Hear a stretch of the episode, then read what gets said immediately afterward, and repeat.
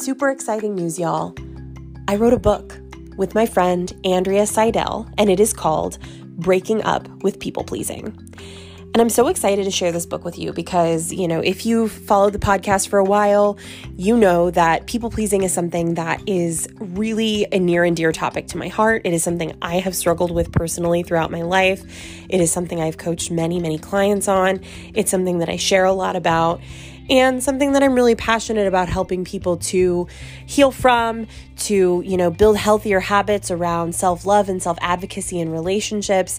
And so I'm really excited for y'all to get your hands on this book. It is, you know, going to help you to understand and to break free from some of the patterns of people-pleasing. It's going to help you build self-awareness, self-compassion, and, you know, some self-care skills and practices that ultimately will help you to create a more loving relationship with yourself and with others. So the book is out on November 18th. It will be available. So right now, if you're listening to this and it's before November 18th, 2021, then you can pre-order the Kindle version on Amazon.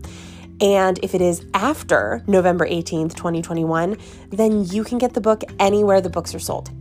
So again, the title is Breaking Up with People-Pleasing. I will include the link in the show notes, and I really hope that you'll check it out.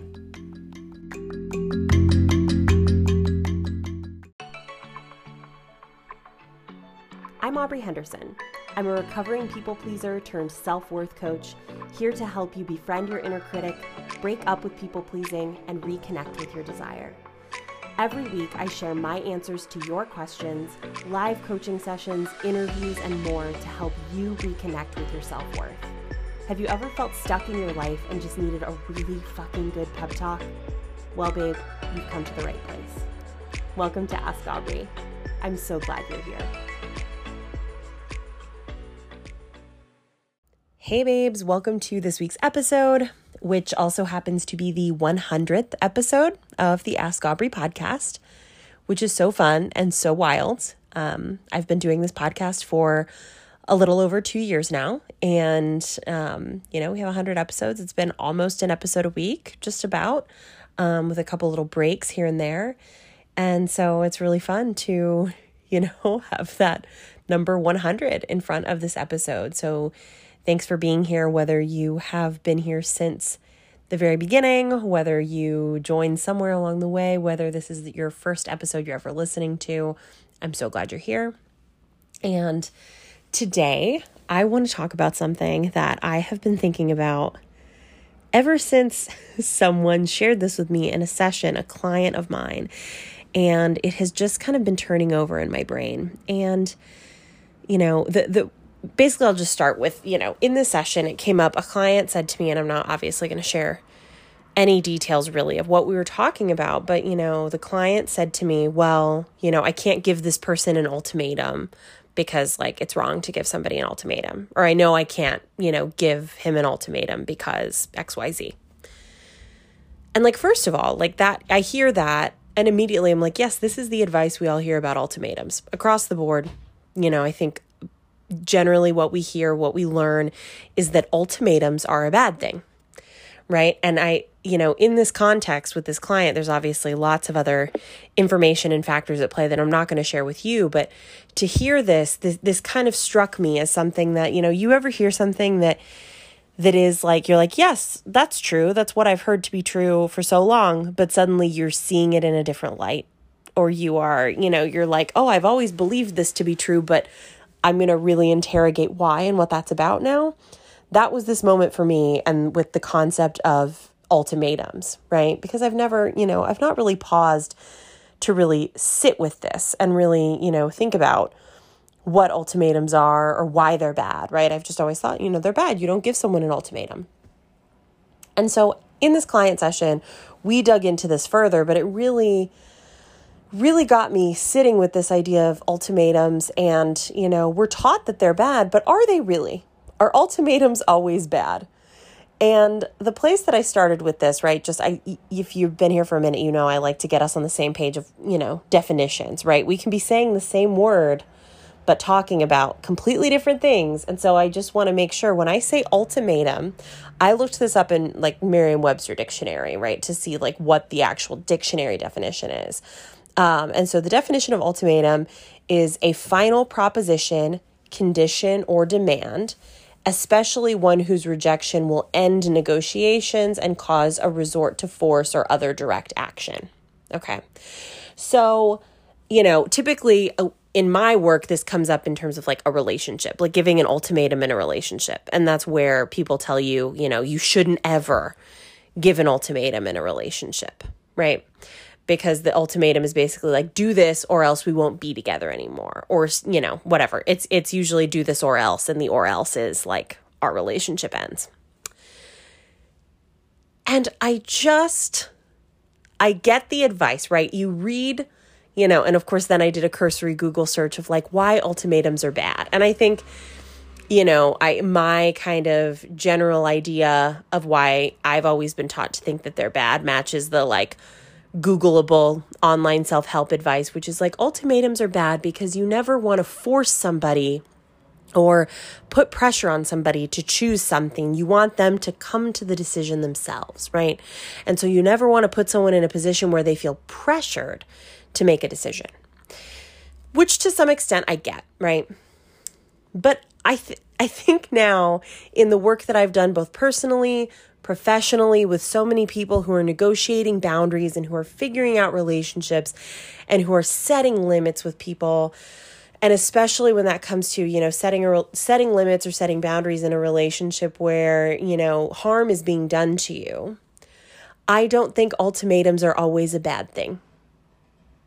Right? I think it's become like a dirty word with a negative connotation, but I don't think an ultimatum is always a bad thing. And I'll tell you why.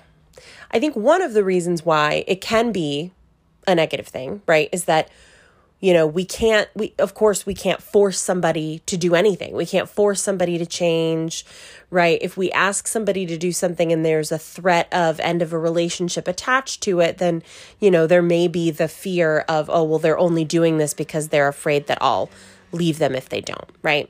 I get that to some extent.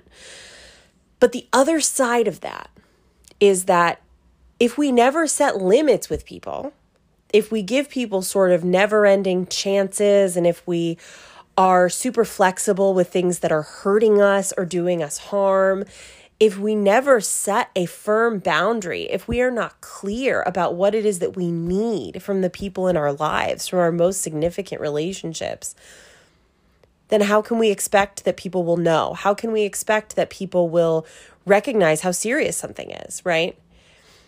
Sometimes you have to set a really firm boundary.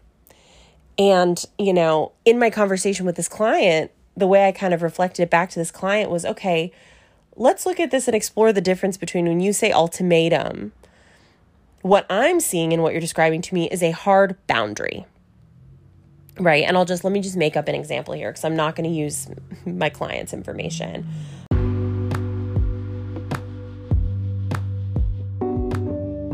Ask Aubrey is supported by Underclub. I'm going to be really honest with you, and I'm going to tell you that previously, I was the type of person who would shop for my underwear mostly at like Target. And I'm talking basics, neutral colors, nothing exciting, got the job done. And no shade to you if that's you. Sometimes that's still me, right? But my life was changed when I discovered Underclub. Now, what Underclub is a luxury underwear subscription service. And so what you do is you basically set up a profile, you take a style and size quiz, you let them know, you know, do you tend to like solid colors or neutrals? Do you like high waists? Do you like thongs? Do you like things that are a little more see-through? Do you like things that are a little more solid and not translucent? And what they do is they will curate a monthly subscription for you where you will receive a certain number of sets of bras and panties, just underwear, whatever you want. And Underclub will send those to you, curated by a stylist based on your specifications. You can either shop with them that way, or you can look through their entire catalog of really, really cute pieces. They have some really amazing stuff. I have some of my very favorite underwear from Underclub.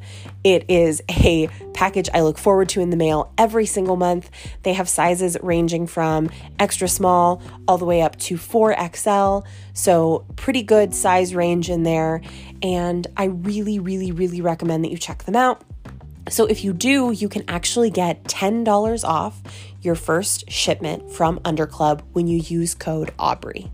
So that is $10 off your first shipment at underclub.com when you use the code Aubrey.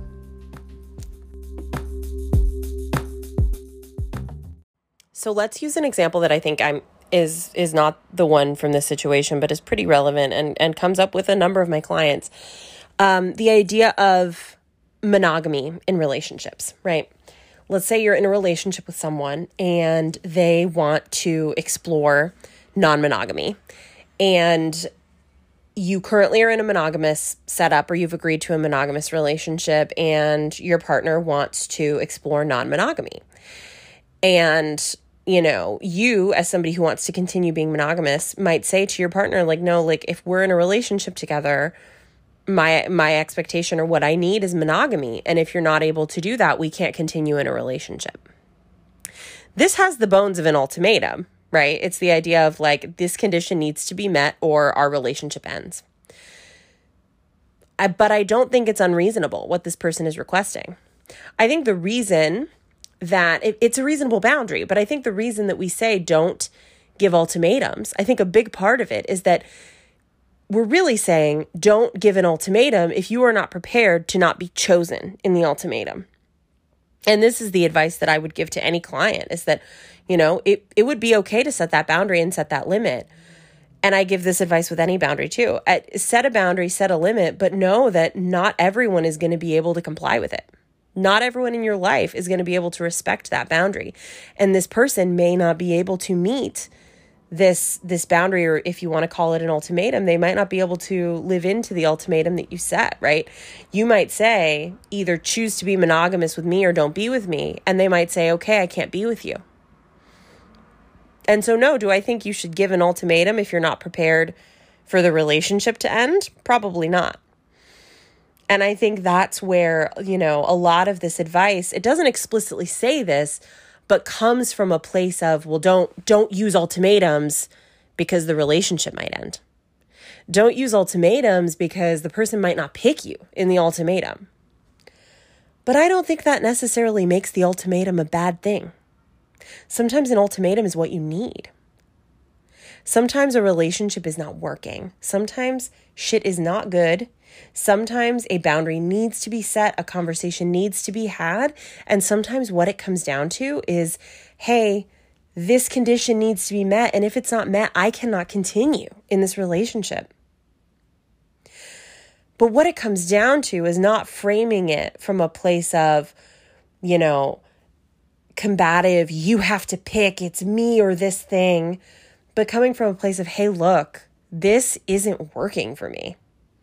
Our current setup isn't working for me. This is what I need in order to feel good about continuing this relationship. And you can insert literally any condition into this, right?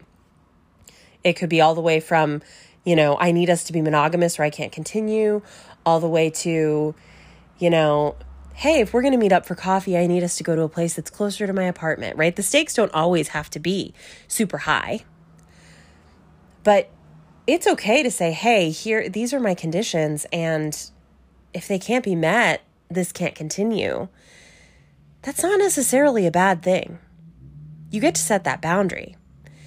But if you're setting a boundary where, you know, one option is the relationship not continuing, you have to be comfortable with the possibility that that option might happen, that your relationship might end, right?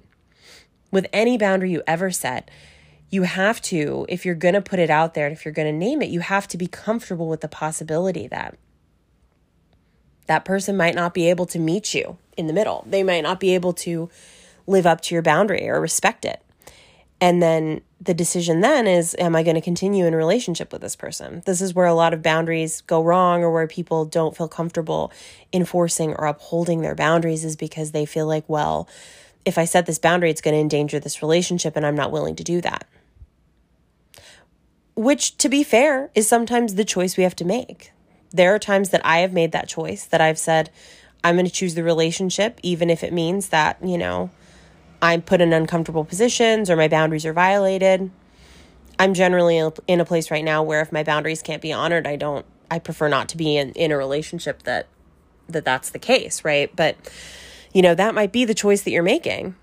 But in order to really have strong boundaries, you have to really prioritize the importance of the boundary over the importance of preserving the relationship at all costs, right? And if you're somebody who is really fearful of losing a relationship, who is fearful of rejection, who is fearful of that loss, it is going to be harder to set that boundary. It is going to be harder to say, hey, this is what I need. And if that need can't be met, we're going to have a hard conversation. It's hard. But that does not mean that it's bad. That does not mean that there is something wrong with setting a hard boundary or with giving an ultimatum. It doesn't have to be wrong. So I wanted to share that. I've had a shift in my thinking around this, but I'm curious. I mean, please feel free to reach out if you're listening to this and you're like, Aubrey, what the hell are you talking about? I completely disagree and here's why. Would love to be in conversation with you about that. But just wanted to share this little insight of mine that I've had over the course of the last week or two. And I hope that it helps you think a little bit differently, to remember that your boundaries matter, that you deserve to have your needs met in relationships, and that it's okay to communicate the things that you want and the things that you need, and that we have to let the people we're in relationship decide, you know, how they're going to show up, how that's going to work for them. Relationships are a constant negotiation of needs. They're a continuous conversation, and that's okay. I love you. I think you're amazing.